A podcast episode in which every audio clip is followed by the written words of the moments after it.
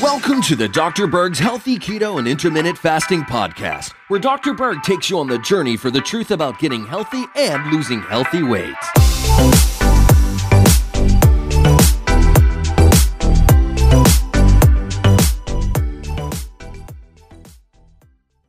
You know, a lot of people want to know what foods uh, should you be focused on to burn the most fat or to lose the most weight.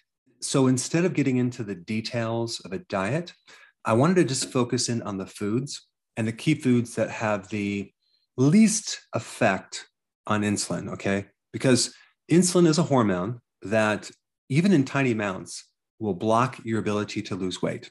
Insulin is the hormone that converts the carbs that you eat into actual fat. So it is the fat making hormone. And so if we compile the list of all the foods that have the least effect on insulin, you're going to have the best list to help you lose the most weight. Now, the only thing I want to bring up with this list is uh, quantity of protein. If you're doing high levels of protein, that can potentially slow you down because that can then stimulate insulin.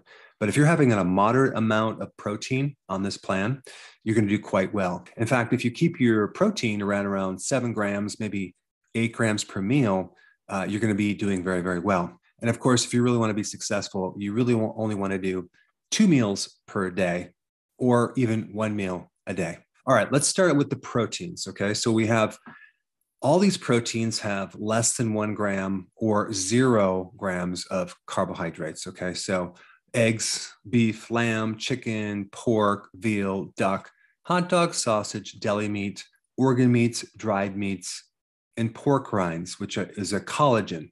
But also realize that you have to read the ingredients because some of these foods, like even deli meats, um, sausage, hot dogs, can have hidden sugars like dextrose, uh, even high fructose corn syrup. And uh, even the dried meats can have like uh, beet sugar.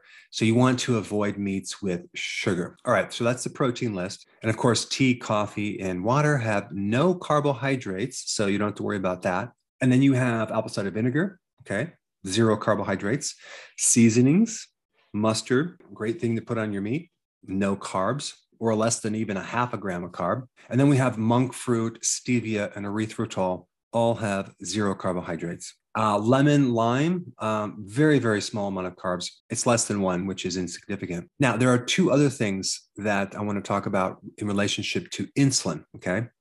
Pure fat has no effect on insulin.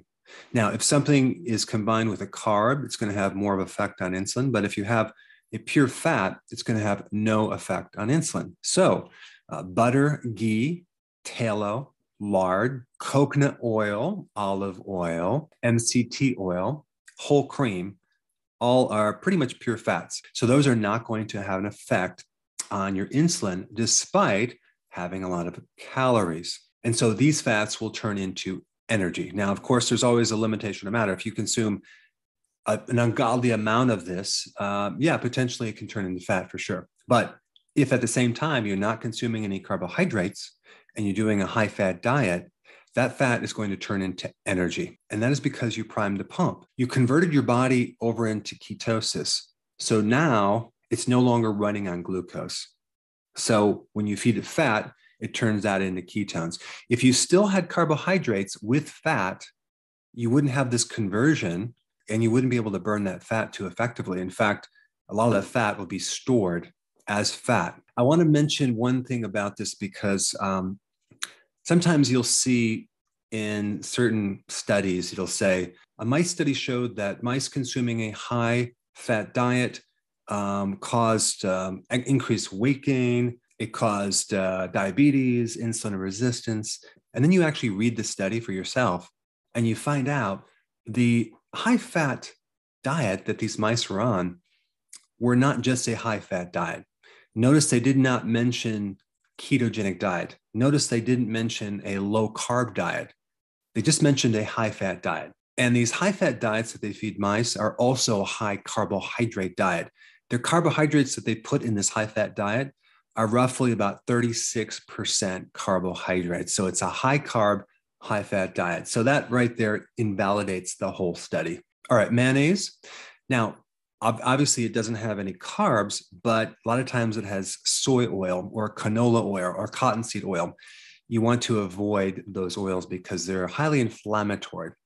Now, avocados do have a good amount of fat, they have a good amount of fiber, they have some carbohydrate, but they're a really good uh, fat vegetable and a, also a good fat oil that you can use in your cooking. But avocados will not cause you to gain weight. MCT oil is a pure fat, will not trigger insulin. In fact, it converts to ketones very, very efficiently. All right, let's move to the next section of this list. There is one carbohydrate that has zero effect on insulin, okay? That is fiber. So when we take the total carb and we minus the fiber, we get our net carbs. And that's what we're looking at when we're calculating this plan. We want something to be very, very low net carb. So this next list are all carbohydrates that have very low amounts of carbs and a good amount of fiber. So when we deduct that, we come out with a very, very small uh, amount of carbohydrates. So olives, less than one gram of carbohydrate, insignificant. Spinach, 1.4 grams net carb. Now, this is all just one cup as we go down the list, okay? One cup of mushroom, that's one gram net carb. Sprouts, one cup, one gram net carb. Celery, that's one, this is one stalk, not a cup. It's less than one gram, it's 0.9 grams uh, net carb. Cucumber, one cup, 2.5 grams. Arugula, one cup, 0.36 grams net carb. That's like one third of a cup. Arugula is a great vegetable. It's cruciferous and it's very, very uh, low in carb.